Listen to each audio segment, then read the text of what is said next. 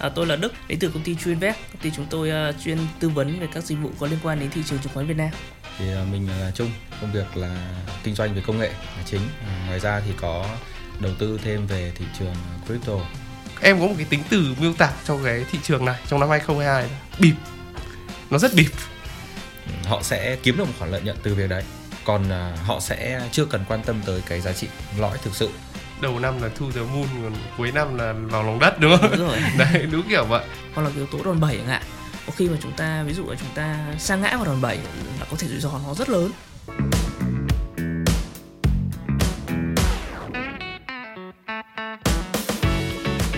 Xin chào tất cả các bạn đã đến với cả The Crypto Day Show chắc hẳn là sẽ có nhiều người sẽ thắc mắc là tại sao tôi lại đội cái bộ tóc giả này. Bởi vì uh, đây là bộ tóc giả sẽ liên tưởng đến một nhân vật rất là nổi tiếng trong năm 2022 đó chính là Sam Bankman-Fried người đã cướp gần như là toàn bộ số tiền của các nhà đầu tư gửi gắm vào FTX và bởi vì là đội một cái bộ tóc giả này đóng vai Sam Xoan để nói về một cái chủ đề mà có lẽ là rất nhiều người trong chúng ta đang quan tâm đó chính là chúng ta nên nhìn nhận thế nào về thị trường crypto. Bởi vì là như các bạn có thể thấy trong năm 2022 thì có rất nhiều các vụ sụp đổ và các cái cú lừa liên quan đến thị trường này có thể kể đến như là FTX này, Luna này và các cái sự sụp đổ của các cái hãng các cái ờ, công ty tài chính đầu tư mạo hiểm. Nên là hôm nay chúng ta sẽ có hai vị khách mời đến từ hai thị trường khác nhau đó chính là tiền số và thị trường chứng khoán. Để chúng ta có thể có được những cái góc nhìn của mỗi thị trường khác nhau cùng với đấy là những cái quan điểm để một để năm mới này 2023 này chúng ta sẽ có những cái quyết định đầu tư như thế nào nó sẽ là phù hợp và nên nhìn nhận thế nào đối với thị trường này nhé à, hôm nay thì chúng ta có sự góp mặt của anh Nguyễn Hồng Đức là CEO của công ty True Invest công ty chuyên trong lĩnh vực đầu tư chứng khoán và anh Trung là người à, là một nhà đầu tư crypto và là một người kinh doanh về công nghệ hai anh có thể giới thiệu qua một chút về bản thân mình không ạ bắt đầu từ anh Đức được không ạ à, xin chào Nghĩa và xin chào khán giả của Crypto Day À, tôi là Đức, tôi là đến từ công ty True Invest. Công ty chúng tôi uh, chuyên tư vấn về các dịch vụ có liên quan đến thị trường chứng khoán Việt Nam. À, anh Trung sao ạ? À, xin chào Nghĩa, chào các bạn đang theo dõi chương trình. Thì uh, mình là Trung, thì uh, mình có công việc là kinh doanh về công nghệ là chính. À, ngoài ra thì có đầu tư thêm về thị trường crypto. Thì uh, này rất vui khi được tham gia chương trình. Vâng. à, Hôm nay thì à, bởi vì hai anh là hai người ở trên hai thị trường khác nhau Vậy nên là chúng ta hôm nay sẽ hơi đổi vai một chút Thay vì là người chuyên về chứng khoán nói về chứng khoán Người chuyên về tiền số nói về tiền số Thì chúng ta sẽ đổi ngược lại Để có thể là có được những cái góc nhìn hay là cũng những cái chia sẻ Có thể nó sẽ mới lạ hơn và độc đáo hơn Để chúng ta từ đấy sẽ tham khảo được là thị trường mỗi thị trường nó sẽ đều có cái nét riêng đều có những cái lợi riêng cũng như là có những cái điểm yếu riêng của nó để chúng ta cùng phân tích và đưa ra những cái kết luận từ đấy thì giúp cho các bạn thính giả có thể là có được một cái suy nghĩ một cái tư duy phù hợp nhất cho năm 2023 mới này nhé à, đầu tiên thì à, câu hỏi dành cho anh Đức thì anh có thể miêu tả kinh tế trong năm 2022 bằng một tính từ được không? À, nếu mà để chọn một tính từ trong 2022 về nền kinh tế thì uh, mình sẽ chọn từ đó là thiếu tiền. Thiếu tiền. Thiếu tiền. Thế còn anh Trung thì sao? À, đánh giá tình hình chung thì mình sẽ dùng từ khó khăn. Khó khăn. Vậy thì uh, anh anh Đức có thể giải thích tại sao lại là thiếu tiền được không? Uh, theo như cá nhân tôi thấy thì trong năm 2022 uh, bước từ 2021 qua thì uh, cái yếu tố lạm phát nó đến nhanh quá đến có lẽ là đến nhanh hơn dự báo của rất là nhiều các cái ngân hàng rất nhiều tổ chức thế cho nên là mình thấy rằng là các ngân hàng họ rút tiền về một cách quá là nhanh chóng, quá ồ ạt và dẫn đến là thiếu tiền trên diện rộng. Và thậm chí mình nghĩ rằng ở ở Việt Nam thì cái nền kinh tế của mình so với quy mô nền kinh tế của Việt Nam trong 2022 thì cái lượng tiền trên thị trường nó đang bị thiếu. Dẫn đến là mọi người có cảm giác rằng là sao nó cứ khó khó thế nào ấy, tiền không biết nó đi nó đi đâu. Tức là thực ra là chúng ta đã thấy trong năm 2021 thì gần như là tiền ở mọi nơi đúng không? Tiền ở Thế nhưng nơi. mà nhưng mà trong năm 2022 thì tìm không thấy tiền đâu. Đúng rồi. Mọi đâu dạo không thấy. Thế còn uh, anh Trung, tại sao lại là từ khó khăn ạ? Chắc là cũng bởi vì thiếu tiền nên khó khăn đúng không? Ừ, đúng rồi đấy cũng là một trong những cái um, cái cái hậu quả của cái việc thiếu tiền thì uh, sẽ dẫn đến những cái khó khăn và đúng như anh Đức có chia sẻ thì có rất nhiều những cái nhận định về cái tình hình sẽ khó khăn trong năm 22 nhưng mà tuy nhiên là nó có những cái ờ, biến động mạnh quá thị trường rồi ờ, các nhà đầu tư rồi ờ, các đơn vị tiền tệ cả trên thế giới lẫn là trong nước nên thành ra là nó có thực sự là có khó khăn trong cái mình thấy là cái tình hình chung kinh tế của năm 22 là khó, rất khó khăn. Vâng.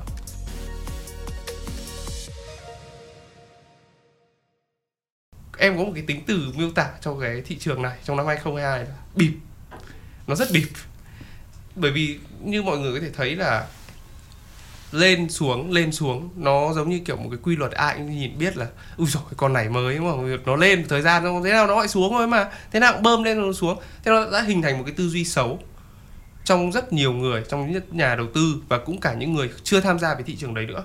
Người ta nhìn vào người ta sẽ có một cái tư duy như vậy.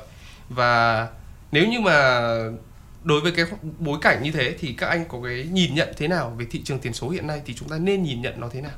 Để đúng đắn có một cái góc nhìn đúng đắn hơn. À, cá nhân tôi thì cũng có một thời gian có tìm hiểu về thị trường tiền số. Mà thực sự thì mình thấy là thị trường tiền số nó có rất nhiều các cái thông tin khác nhau và mình nghĩ rằng là bản thân mình thì cũng không phải là người thành công ở trên thị trường tiền số. Nhưng mình nghĩ rằng là để mà có thể thành công được trên thị trường này thì chắc là các nhà đầu tư phải am hiểu về cái công nghệ lõi đằng sau các cái dự án đấy. Để mà mình có được một cái đánh giá một cách chính xác. Để tránh rơi vào trường hợp là uh, mọi người sẽ bị sa đà về những dự án nó như nghĩa mà nói là dự án nó bịp đi. Nghĩa dự án quảng cáo nhưng mà không có công nghệ lõi đằng sau thì mình nghĩ rằng các dự án đấy nhất định là sớm hay muộn nó cũng chết thôi. Còn những cái dự án mà nó có công nghệ lõi đằng sau thì uh, có thể lúc có tăng có thể lúc có giảm nhưng mà trong tương lai dài chắc chắn là nó sẽ có cái giá trị lớn thậm chí thành những ông lớn như là Facebook hay là Google tiếp theo. Nó quan trọng là theo tôi là phải hiểu được cái công nghệ lõi đằng sau hiểu được cái thế mạnh đằng sau của cái dự án đấy. Thì anh Trung anh là người đã trực tiếp tham gia thị trường thì anh có có có nhìn nhận thế nào về thị trường này? Ờ, đúng thì ờ, như Đức có chia sẻ thì để nhìn nhận về cái công nghệ lõi những cái giá trị cốt lõi mà cái ờ, cái dự án đấy họ mang lại thì thì đúng là một cái mà rất quan trọng các nhà đầu tư cần phải chú tâm đến. Thế nhưng mà tuy nhiên là có những cái nhà đầu tư ngắn hạn ấy, là họ đôi khi là họ chưa quan tâm tới cái việc đấy.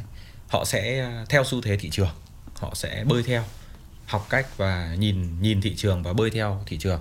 Có thể là bơi theo các cá mập các nhà làm giá market maker. Đấy thì họ sẽ kiếm được một khoản lợi nhuận từ việc đấy còn à, họ sẽ chưa cần quan tâm tới cái giá trị lõi thực sự. Thế nhưng mà tuy nhiên là ừ, đầu tư à, chứng khoán thì là thị trường cũng đã từ rất lâu rồi. Và bây giờ là crypto thì nó cũng sẽ có những cái hình thái giống nhau một chút. Đấy thì cũng sẽ có những cái biên động lên xuống và cũng sẽ có các cái nhịp điều chỉnh. Chính vì thế mà à, cần phải có cái đường dài. Theo mình là như vậy cần sẽ phải có đường dài. Thì nếu như đường dài ấy, thì nó phải quay lại cái bài toán là cốt lõi. Nó phải có giá trị cốt lõi thì nó mới được lâu dài. Thế còn nếu như mà mình chỉ à, gọi là ăn sổi đi đi theo các dự án ngắn thì mình cũng sẽ kiếm được lợi nhuận từ đấy. Nhưng mà tuy nhiên là như ờ, nghĩa có nói là bịp mình sẽ cảm giác như nó bị bịp. Tại vì có những người người ta gần như cũng chẳng có kiến thức nhiều về cái giá trị cốt lõi nhưng họ cứ theo thôi. Họ cứ cứ bơi theo thôi. Và họ kiếm được một khoản lợi nhuận cũng không hề nhỏ. Từ những cái cái cái vụ ví dụ như Luna năm vừa rồi chẳng hạn cũng có những ờ, trường hợp mình mình thấy là họ kiếm được rất nhiều tiền từ những cái cái cú gọi là cú sập đấy. Đấy thì, thì đấy cũng không phải là ví dụ bịp thì họ không thể có tiền được. Nhưng mà tuy nhiên là họ cũng không cần phải phải phải theo thị trường quá lâu họ cũng không cần biết cốt lõi mà họ vào những cái thời điểm gọi là đúng thời điểm đi thì thì là họ đã thành công rồi một phần. Họ có thể rút êm. Đấy thì thì cái để đầu tư lâu dài thì phải có giá trị cốt lõi thì, thì mình cũng đồng ý cái quan điểm đấy với chỗ đức. Vậy là quan trọng nó vẫn là cái cái cốt cái giá trị mà một cái công nghệ nó đem lại Đúng thì rồi. nó mới xác định được là cái dự án đấy hay là cái cái công ty đấy nó phát triển được hay không. Nhưng mà bởi vì là chúng ta thấy là người ta hầu cái những nhà đầu tư hầu như bây giờ chỉ quan tâm đến một thứ là lợi nhuận. Bởi vì chúng ta cũng vừa mới bước qua cái giai đoạn là khó khăn của kinh tế đúng không 2020 2021 kinh tế chỉ đi trệ. Thì mình cần phải có một cái nguồn nguồn tiền nào đấy thêm mà mọi chắc là mọi người cũng để ý là chứng khoán thị trường chứng khoán trong hai năm đấy cũng rất là phát triển mạnh. Nhưng mà trong năm vừa rồi nó cũng sập không khác gì nó cũng rất là tồi tệ nó không không không nó cũng thảm khốc nhưng mà chỉ là nó không thảm khốc đến cái mức như là ờ, uh, FTX hay Luna là khi mà một khi nó sập là tất cả mọi người đều mất hết. Đấy còn đối với cả thị trường chứng khoán thì dù gì dù ít nhất là nó sập thì nó sẽ giảm đến một cái mức độ nhất định. Thì nếu như mà với anh Trung là nếu như bây giờ anh phải đầu tư ở thị trường chứng khoán đi thì anh sẽ nhìn nhận thị trường này như thế nào? Và nếu như một cái lý do để anh đến với thị trường chứng khoán thì theo anh nó sẽ là lý do như thế nào?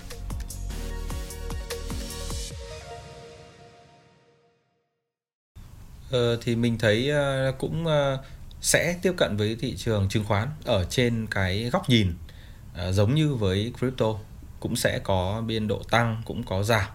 Và mình à, thời điểm để mình tìm hiểu mình trau dồi kiến thức chính là những cái thời điểm mà thị trường đang đi xuống downtrend thế sau đó thì khi mà vào cái thời điểm đẹp mình chọn được thời điểm đẹp thì mình sẽ vào thị trường và mình à, chờ đợi để à, thị trường có những cái khởi sắc hơn thì mình sẽ thu hoạch. Thì đấy là cái cái góc nhìn của mình và cái cách đầu tư của mình nếu như trong cái cái thị trường này. Với cái uh, chứng khoán thì nó cũng sẽ sẽ như vậy. Nó cũng sẽ như vậy thì mình cũng sẽ có một cái kịch bản giống như crypto. Tuy nhiên là nó sẽ um, dài hơi hơn. Và cái biên độ lợi nhuận của của chứng khoán thì mình cảm thấy là nó nó không được uh, nhiều hấp như dẫn. nó không hấp dẫn được như crypto. Nhưng mà nó sẽ có những cái chắc chắn. Nó sẽ có những cái khoảng chắc chắn. Và đồng nghĩa với việc là mình cũng sẽ phải tìm hiểu nhiều hơn trau dồi kiến thức nhiều hơn để mình à, vào thị trường để giảm cái rủi ro xuống và cái ờ, lợi nhuận có thể là được chắc chắn hơn. Thế thì nếu mà như vậy thì qua hai cái câu hỏi vừa rồi thì chúng ta có thể đưa ra một cái kết luận tạm thời là nếu như chúng ta đang nhìn nhận thì nên nhìn nhận thị trường crypto nó giống như một cái sự đầu cơ hơn cho tới khi nó định hình được, đúng không? Bởi vì bây giờ là công nghệ giá trị nó vẫn chưa được chứng minh mấy. Vậy nên là nếu như tham gia thì chúng ta nên tham gia với một cái sự đề phòng nhiều hơn và cũng nên, cũng không nên ở nó quá sâu, bởi vì là xu hướng chung của các nhà đầu tư bây giờ cũng đang đi theo hướng là đầu cơ là chính. Còn đối với thị trường chứng khoán thì nó sẽ là một cái gì để nó hơi, nó chắc chắn hơn, nó mang tính chắc chắn hơn. Bởi vì khi mà chúng ta mua một cái sản phẩm gì đấy à một cái cổ phiếu gì đấy, thì ít nhất kể cả nó có giảm giá thì chúng ta vẫn cầm cái cổ phiếu đấy chúng ta đi bán được, cắt lỗ phần nào đấy, cho dù nó nhiều hay ít. Còn nó, nhưng nó vẫn có một cái quan trọng là chúng ta được cầm những cái tài sản chúng ta nhìn thấy được cái công ty đấy ở nó đang hoạt động như vậy. Đây tài sản của họ đây báo cáo tài chính đây. Đó còn đối với cả thị trường tiền số thì không. Vậy thì nếu như mà chúng ta đánh giá nên đánh giá bây giờ về cái câu chuyện ở bên trong đi. Lúc nãy chúng ta nói về nhà đầu tư rồi. Chúng ta nói về bản chất của thị trường một chút về những cái người đang vận hành cái thị trường đấy đang đang tạo ra những cái cuộc chơi trên thị trường đấy. Thì uh, mọi người thấy đấy là bây giờ đấy nhiều người sẽ thấy nó bịp và dần là mọi người đang hướng đang thấy nó giống như một cái cuộc chơi của các cái người có tiền đấy các anh có thấy nó hơi hơi hơi buồn cười ở cái chỗ là cái quan điểm nêu ra là tạo thành một cái sân chơi tự do về tài chính cho tất cả mọi người đúng không? Mặt uh, finance for everyone đấy. Nhưng mà có điều bây giờ nó lại là cái câu chuyện chỉ có các tay to với nhau. Chỉ là các ông nào có nhiều tiền hơn thì các ông rót vào bơm lên xong đạp nó xuống. Vậy thì bây giờ các anh thấy rằng cái thị trường tài chính của crypto thực sự nó có nên tồn tại hay không? Theo theo anh Đức. Uhm, theo mình thì uh, thị trường uh, không phải nên hay không mà chắc chắn là luôn luôn có những cái room cho những thị trường như crypto. Bởi vì ờ, thị trường chứng khoán là một thị trường mà để tham gia vào hoặc là để tổ chức ra một thị trường như vậy uh, nó có lịch sử rất là lâu đời và nó cần những loại hàng hóa mà cần được kiểm chứng rất là kỹ đấy, thế thì nó sẽ có những cái room còn lại cho những thị trường như crypto, những thị trường mới mà có thể rất nhiều luật lệ, nó chưa thể nào mà theo kịp được. Và nó cần thời gian để mà kiểm chứng. Thì luôn luôn sẽ có những room cho cho gọi là cái sự trao đổi. Khi mà tôi mà muốn trao đổi với anh Trung chẳng hạn, một cái sản phẩm gì đấy thì kể cả không có thị trường thì tôi với anh vẫn có thể trao đổi nếu mà chúng ta có nhu cầu, đúng không ạ? Thế thì những cái sản phẩm như crypto chẳng hạn, bởi vì người ta có nhu cầu thật, thế cho nên người ta mới mới trao đổi. Khi có trao đổi thì sẽ có sẽ có thị trường dành cho nó thế cho nên tôi tôi nghĩ rằng là thị trường thì có thể lúc nóng lúc lạnh. Nhưng mà rõ ràng là trên thị trường người ta đã cho thấy là cái nhu cầu cho cái việc trao đổi những sản phẩm như vậy là có thật. Người ta có nhu cầu thật. Còn chúng ta còn cái việc tăng giảm thì nó cũng tùy lúc. Tăng giảm tùy lúc. Tăng giảm tùy lúc nhu cầu là có thật. Nhu cầu có thật. Vậy là quan trọng chúng ta vẫn phải nhìn vào là số lượng người sẵn sàng mua nó và trao đổi nó. Trao đổi nó đúng rồi. Thế còn anh trung sao anh thấy thấy nó có có cái suy nghĩ gì về cái, cái câu chuyện đấy không? Bởi vì em thấy thực ra nói thật là em nghĩ rằng em không biết là người đối với người đầu tư trên thị trường tiền số có nghĩ vậy không nhá? Nhưng em qua cái tiếp xúc chung thì mọi người khi mà nói thật là mọi người cũng chỉ đến với tiền số vì lại lợi nhuận thôi chứ còn cái cái ý mà về tài chính phi tập trung ấy đôi khi người ta cũng không quan tâm đâu. Nó giống như kiểu là anh tìm thấy được một cái anh thấy nó hay ho ấy và anh mua nó rồi xong anh bắt đầu anh tìm hiểu nó và anh lấy cái đấy làm cái lý do để anh anh anh anh giải thích cho cái hành động của anh. Chứ còn không phải là anh đã có cái sự nghiên cứu trước rồi, anh mới vào. Đấy đấy là cái tư duy chung của của của nhiều người, của nhiều nhà đầu tư crypto hiện nay. Thì anh Trung thì anh có đồng ý với cái cái quan điểm đấy không? Thực ra thì cái thị trường crypto ấy như nghĩa có chia sẻ là cũng không chỉ là, tức là theo cái hình thái là sẽ của các cái nhà giàu các cái à, đơn vị lắm tiền họ bơm thổi họ đạp giá. Thế nhưng mà tuy nhiên ấy thì nó cũng chỉ là một phần mình nhìn thấy như vậy thôi. Tại vì về cơ bản thị trường nào nó cũng sẽ như thế. Thế tuy nhiên là không phải là những cái nhà đầu tư đấy luôn thắng mà những nhà đầu tư lớn những quỹ lớn cũng vẫn thua. cũng vẫn thua. Và thua cũng rất nặng. Đấy về tức là có thể cái tỷ lệ chia của họ thấp hơn những nhà đầu tư nhỏ lẻ. Đấy có thể là nhà đầu tư nhỏ lẻ có thể chia 10 chia 20 nhưng mà những nhà đầu tư lớn chỉ cần chia 2 chia 3 thôi là cái số tiền cũng rất là lớn rồi. Ừ. đấy chứ không phải là họ luôn thắng. Đấy không phải là họ lao vào để họ họ thu tiền của cá bé họ bịp. Đấy, cho nên là ờ, đối với các thị trường như vậy thì cũng có những nhà làm thị trường họ họ nhìn thấy nó có một cái khoảng khoảng sân chơi để họ vào họ làm thị trường.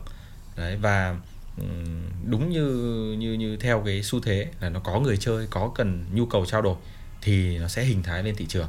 Thế còn ờ, để mà bây giờ thị trường crypto nó tuy là trong cái thời thời kỳ này nó đang nhỏ.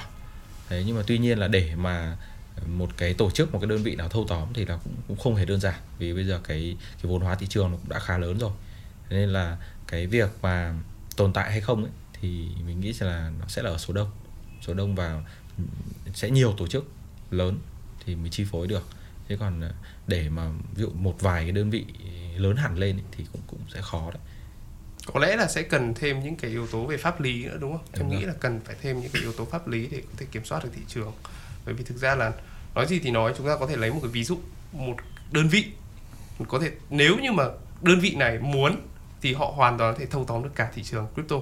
Đó chính là quỹ BlackRock bởi vì ai cũng biết được cái khối tài sản của họ đã lên tới hơn nghìn tỷ đô la nó rất là nhiều nó hoàn toàn đủ để có thể cover được bất cứ một cái thị trường nào trên thế giới không chỉ riêng là mỗi crypto đấy nên là nếu như bây giờ chúng ta không có các cái pháp lý, thì những cái người này có thể lộng hành. Nếu như họ muốn, họ hoàn toàn có thể lộng hành. Nên nếu như mà theo các anh thì pháp lý hiện tại nên sinh ra đối với crypto thì nó nên dừng ở mức là quản lý thị trường hay là quản lý tài sản, hay là là là là quản lý đối với cả các nhà đầu tư. Cần phải là nhà đầu tư chuyên nghiệp thì mới được tham gia, hay là nhà đầu tư thông thường cũng có thể tham gia. Thì theo các anh thì cái pháp lý pháp lý ở đây thì chúng ta nếu như mà hướng đến một cái pháp lý trong tương lai thì nên cần cái pháp lý trên các khía cạnh nào? Anh Đức có thể uh, chia sẻ trước bởi vì anh là người trong ngành chứng khoán lâu năm và đấy là một cái ngành mà có tính pháp lý rất cao.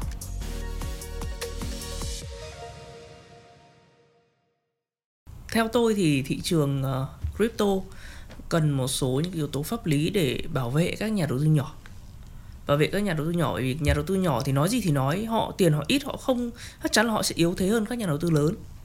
Và một trong những cái yếu tố theo tôi cần có cái sự quản lý đó là quản lý về các cái sàn giao dịch. Bởi vì nếu mà chúng ta nhìn qua, chúng ta nghĩ rằng là cái sàn nào nó chạy như cái sàn nào? Tôi lên tôi mua, rồi tôi nhận tiền về, hoặc là tôi bỏ tiền ra tôi mua cái crypto này về. Mà tôi nghĩ rằng là các cái sàn giao dịch họ có cái lợi thế rất lớn trong cái việc là một phần nào đó có thể thao túng được tâm lý của các nhà đầu tư, đặc biệt là các nhà đầu tư nhỏ hoặc là ví dụ nhà đầu tư lớn người ta có thể mua dữ liệu các nhà đầu tư nhỏ từ sàn chẳng hạn. Cái chuyện đấy hoàn toàn có thể có và chắc chắn là nhà đầu tư nhỏ rất là thiệt. Thì tôi nghĩ rằng là cái yếu tố mà có thể xem xét về quản lý là các cái sàn giao dịch hoặc là cái yếu tố đòn bẩy chẳng hạn. Một khi mà chúng ta ví dụ là chúng ta sa ngã vào đòn bẩy là có thể rủi ro nó rất lớn. Thì đấy là theo tôi là yếu tố cần phải kiểm soát. Hiện tại thì uh, ban đầu là như vậy. Ừ, có thể khi thị trường phát triển thì cần nhiều sự quản lý hơn nữa. Nhưng bước đầu có lẽ là có thể làm được ngay là cân nhắc về các sàn giao dịch? Cân nhắc vào các sàn giao dịch và có thêm những cái biện pháp để bảo vệ các uh, nhà đầu tư nhỏ. nhà đầu tư nhỏ những vâng. người yếu thế hơn trên thị trường và đôi khi tôi nghĩ là nhà đầu tư nhỏ người ta nghĩ rằng người ta không cần bảo vệ. Vì nếu như bảo vệ sóng nó sẽ yếu. À, đôi khi như vậy. Đúng rồi, đúng rồi. nếu mà nhà đầu tư nhỏ không được bảo vệ thì có khả năng ăn được ít nhiều hơn. Đúng rồi. Coi như là một cuộc chơi luôn đúng không? Đúng rồi. Thế thế còn anh ờ, anh trung thì anh thấy đó À, thực ra đối ờ, với mình thì mình thấy cái thị trường này thì cái tính pháp lý nó sẽ nằm ở cái việc là là là các cái doanh nghiệp các cái dự án. Thì ờ, để nó minh bạch cái sản phẩm. Ví dụ như nếu như cái dự án cái sản phẩm đấy nó ok nó đạt hết các cái pháp lý thủ tục thì nó sẽ mang được tính lâu dài. Tức là cái sản phẩm đấy nó thực sự sẽ là là một sản phẩm hiện hữu có thể đóng góp được những cái giá trị cho nền kinh tế chẳng hạn hoặc là một cái lĩnh vực nào đó thì ờ, khi những cái nhà đầu tư ấy, họ đến đây họ mua họ đến họ trao đổi hay là những cái sàn giao dịch họ ờ, làm những cái làm những cái ờ, phía sau cho những cái sản phẩm đấy thì nó vẫn cứ vẫn cứ ok.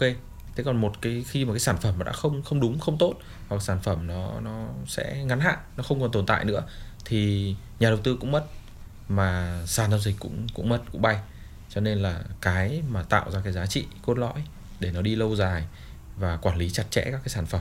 Như là mình cứ hiểu nôm na là ừ, mình quản lý một cái sản phẩm có một cái sản phẩm tốt mình đưa ra thị trường mình bán thì dù đắt dù rẻ dù lúc lên lúc xuống nhưng mà nó vẫn có một cái sản phẩm đấy. Nó không phải là một cái hình thái lừa đảo. Đấy, nó không phải là bịp hay là bán một cái thứ mà nó không có giá trị. Đấy thì Treo nếu dê bán thịt chó đúng rồi. Nếu một cái sản phẩm mà nó không có thực nó không mang lại cái giá trị gì thì ờ, dù nó có được quản lý tốt dù nó có được các nhà đầu tư ờ, trau dồi thêm kiến thức rồi rất nhiều thứ thì cuối cùng nó cũng không có giá trị gì. Tức là cũng cần nên thêm có một cái bên đó giống như là ờ, cục bảo vệ người tiêu dùng đúng không? Là tìm xem là các cái sản phẩm ví dụ như là dầu gội đầu đi.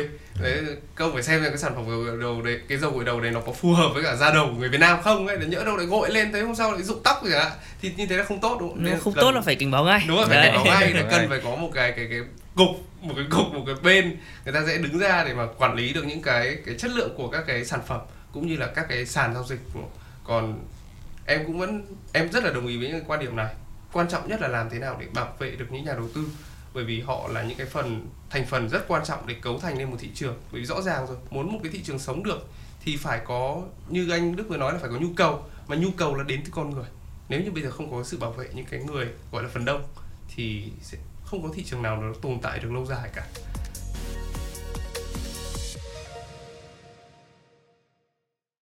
À, rồi bây giờ thì chúng ta sẽ đến một cái phần tương tác với nhau một tí là hai anh là hai thị trường cảm giác không liên quan đến nhau. Nhưng em nghĩ là để có thể hiểu nhau hơn thì mình phải tìm được điểm chung của nhau. Vậy thì à, bây giờ em sẽ có một cái à, một cái quiz nhỏ là các anh có thể tìm ra được những điểm giống nhau hoặc là những mối liên kết giữa thị trường chứng khoán và thị trường tiền số. Thì à, mỗi người sẽ nói một cái mối liên kết và giải thích nó ra nhé. À, bây giờ anh Đức bắt đầu trước đi. À, mình nghĩ là cái mối liên hệ đầu tiên là tiền có nghĩa là để mà người ta có thể đầu tư được người ta phải có tiền. Tiền đây nó phải là cái tiền nó phải dư giả nghĩa là người ta ít nhất nó phải đủ ăn đủ mặc rồi. Người ta có tiền người ta đầu tư. Lúc đấy thì uh, tùy cái tính cách mỗi người. Uh, bản thân mình cũng tiếp xúc với cả nhiều nhiều nhà đầu tư khác nhau thì tùy cái tính cách có những người người ta chọn thị trường chứng khoán là thị trường đầu tiên để người ta đầu tư. Có những người thì người ta lại chọn thị trường tiền điện tử là thị trường đầu tiên để người ta đầu tư. Và lúc đấy thì nó hai thị trường nó có những cái tính cách tương đối là đối lập để người ta chọn. Đấy cho cái thị trường đầu tiên còn rất hiếm người mà bước vào thị trường phát chọn cả hai thì rất ít. Sẽ là cái điểm chung đầu tiên sẽ là tiền. Tiền. Và và sẽ phải tìm đến một cái thị trường nó phù hợp phù với hợp mình. với mình trước đúng và không? nó tính cách giữa các nhà đầu tư thì nó rất khác nhau. Thế còn anh Trung theo anh thì mối liên hệ mối liên kết tiếp theo ấy. Ờ, mình thấy thì hai cái thị trường này nó có những cái mối ờ, liên kết về cái ờ, cái tính ờ, theo cái xu thế của kinh tế. Tức là trước đây ấy thì nó không không không có những mối liên kết kiểu như vậy. Tức là nó cũng khá là rời rạc. Tức là ví dụ như những cái sóng nó sẽ đến từ ờ, uh, chứng khoán trước. Sau đấy thì một thời gian khá là xa thì nó mới cái sóng nó mới xảy ra với các hệ các cái thị trường nhỏ hơn như crypto. Nhưng hiện tại thì mình thấy là các cái sóng này bắt đầu nó có gần nhau và nó đều đi theo cái xu thế chung của tình hình kinh tế. Thì nó có một cái mối liên kết là tình hình kinh tế chung của ờ, tất cả của của nền kinh tế chung thì hai cái thị trường nó đang bám vào nó đang có những cái mối ờ, có những cái sóng đồng điệu với nhau cùng nhịp Đấy, thì mình thấy đây là cái mối liên hệ cái cái đồng điệu với nhau giữa hai thị trường Ngoài hai cái mối liên kết này thì chúng ta còn mối liên kết nào không? Theo hai anh. Anh nghĩ ra thì mình cứ trả lời nhé. tôi nghĩ là cái cái cảm xúc trên thị trường của các các nhà đầu tư ở trên trên cả hai thị trường nó cũng tương đối là giống nhau khi mà thị trường lên có cái sự điên rồ thì mình nghĩ rằng ờ, đám đông cả hai thị trường đều có cái sự FOMO đều lao FOMO vào. nhất định. Rất là rõ ràng. Và khi mà thị trường nó nó nó xuống nó giảm thì chúng ta cũng nhìn thấy được cái sự bi quan trên cả thị trường tiền số và và thị trường chứng khoán luôn. Đầu năm là thu the moon còn cuối năm là vào lòng đất đúng không? Đúng rồi. Đấy đúng kiểu vậy. Em nhớ là anh đức có từng chia sẻ với em một cái là là là uh, thị trường tiền số nó giống như một cái chỉ số báo trước cái độ phấn khích của nhà đầu tư. Tức là cái xu hướng người ta đang hướng đến đầu cơ nhiều hơn hay là đầu tư nhiều hơn đúng không? Thì thì anh có thể chia sẻ lại thêm một chút về cái đấy không? Em nghĩ đấy cũng là một cái mối liên kết khá hay. Ờ, cái này thì liên quan đến là dưới một cái nhà đầu tư dài hạn thì chắc chắn là người ta luôn luôn mua một cái tài sản ở cái vùng giá rẻ. Khi một cái tài sản nó đã tăng lên vài lần rồi thì mình nghĩ là những cái người mua sau đấy, người ta mua vào với cái sự FOMO chứ không còn là bởi vì giá nó rẻ nữa. Thì cá nhân mình thấy là khi mà thị trường tiền số mà vào sóng thì sóng của nó rất là mạnh. Nó không không phải là hai, ba lần, thậm chí có thể là 10 lần 20 thậm chí cả trăm lần. Thì những người vào sau đấy, người ta vẫn còn tiếp tục kỳ vọng là gì? À mặc dù lên 100 lần rồi, nhưng mà tôi nghĩ nó phải lên một nghìn lần cơ. Nghĩa tôi vào đây tôi phải, thậm chí tôi còn có hội tăng 10 lần nữa thì khi mà cái cái sự phần nào đó điên rồ nó xảy ra thì lúc đấy là là thứ nhất là cái sự phấn khích của các nhà đầu tư mới của thị trường là rất lớn và nó là một cái dấu hiệu cảnh báo cho cái sự uh, nguy hiểm cái sự sụp đổ của thị trường. Và thứ hai nữa là khi mà những nhà đầu tư đấy người ta mới bắt đầu có tiền đầu tư tại sao trước đấy 6 tháng một năm người ta không đầu tư? Mà đến khi mà thị trường lên hết rồi thì người ta mới đầu tư thì cũng là một cái sự cảnh báo cho cái việc rằng là à, thị trường ở đến cái giai đoạn nó, nó cũng phần nào nó chín mùi rồi. Vâng, em thấy nó cũng khá là phù hợp với cả năm vừa rồi đúng không? Khi mà nó đạt đến 60 nghìn đạt đến đỉnh. Và lúc đấy nó rất điên rồ. Em nhớ là trong cái khoảng hơn tháng rồi nhỉ? Khoảng tầm tháng hơn tháng nó lên nó lên tận 60 nghìn nó lên rất nhanh. Mà trong khi đấy chứng khoán Việt Nam thì phải mất cả năm 2021 và 2020 2020 chúng ta mới quay về lại được mức 1.200 điểm. Và đến hết năm 2021 chúng ta mới đến được 1.500 điểm. Và sau đấy thì chúng ta bây giờ lại quay về 1.000 tức là nó phải mất khoảng thời gian rất lâu, nhưng mà đối với thị trường như kiểu tiền số nó lên rất nhanh. Và cái đấy nó cũng là một cái có thể đánh giá được là cái tâm lý của nhà đầu tư hiện tại là đang lạc quan tột đỉnh hay là bi quan tột đỉnh, đúng không và trước đây thì trong rất là nhiều các cái bài học về đầu tư thì chúng ta luôn biết rồi, đám đông luôn sai ở những cái điểm mấu chốt và thường là những cái điểm trên đỉnh thì họ sẽ là những cái lúc mà họ hăng máu nhất, còn những cái lúc mà ở dưới đáy thì họ lại là cái lúc bi quan nhất vậy nên là cũng có thể là đấy một cái mối liên kết để nếu như những ai đầu tư chứng khoán hoặc đôi khi thì đầu tư thị trường tiền số mà thấy một cái sự tăng nóng một cái tâm lý như vậy thì phải biết được là cái nguy hiểm nó đang chờ chúng ta đằng sau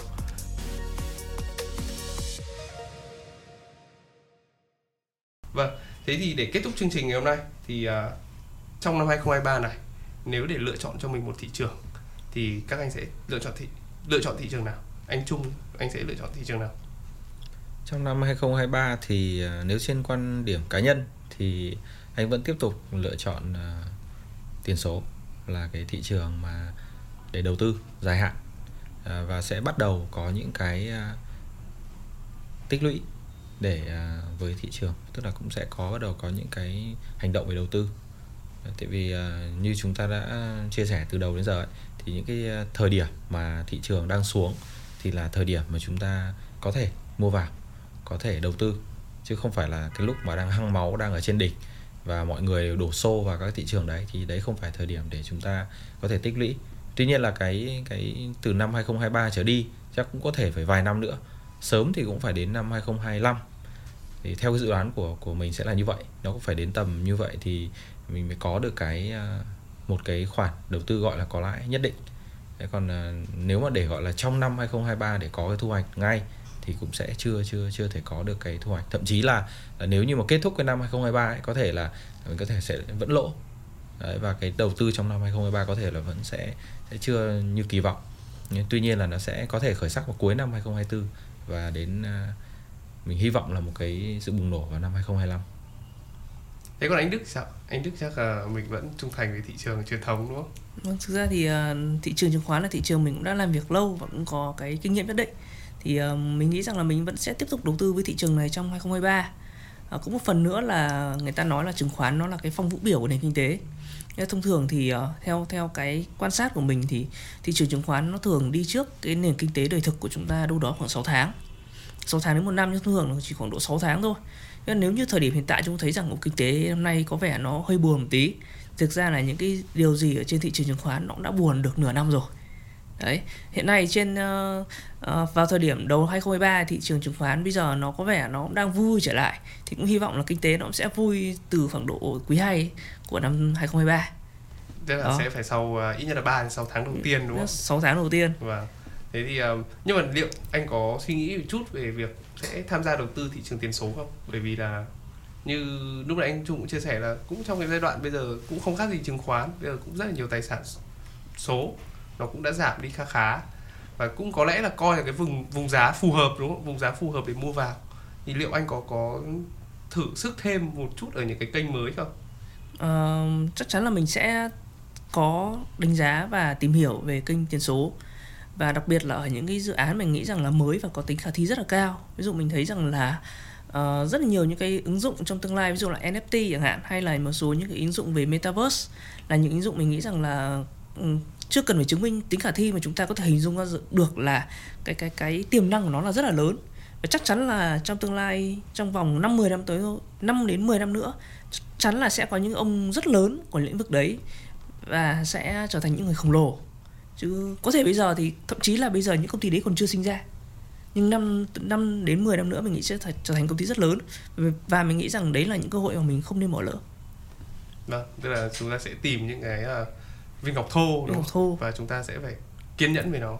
Vâng, thế thì uh, đấy là những cái góc nhìn rất, là khác biệt của hai người ở trên hai thị trường khác nhau.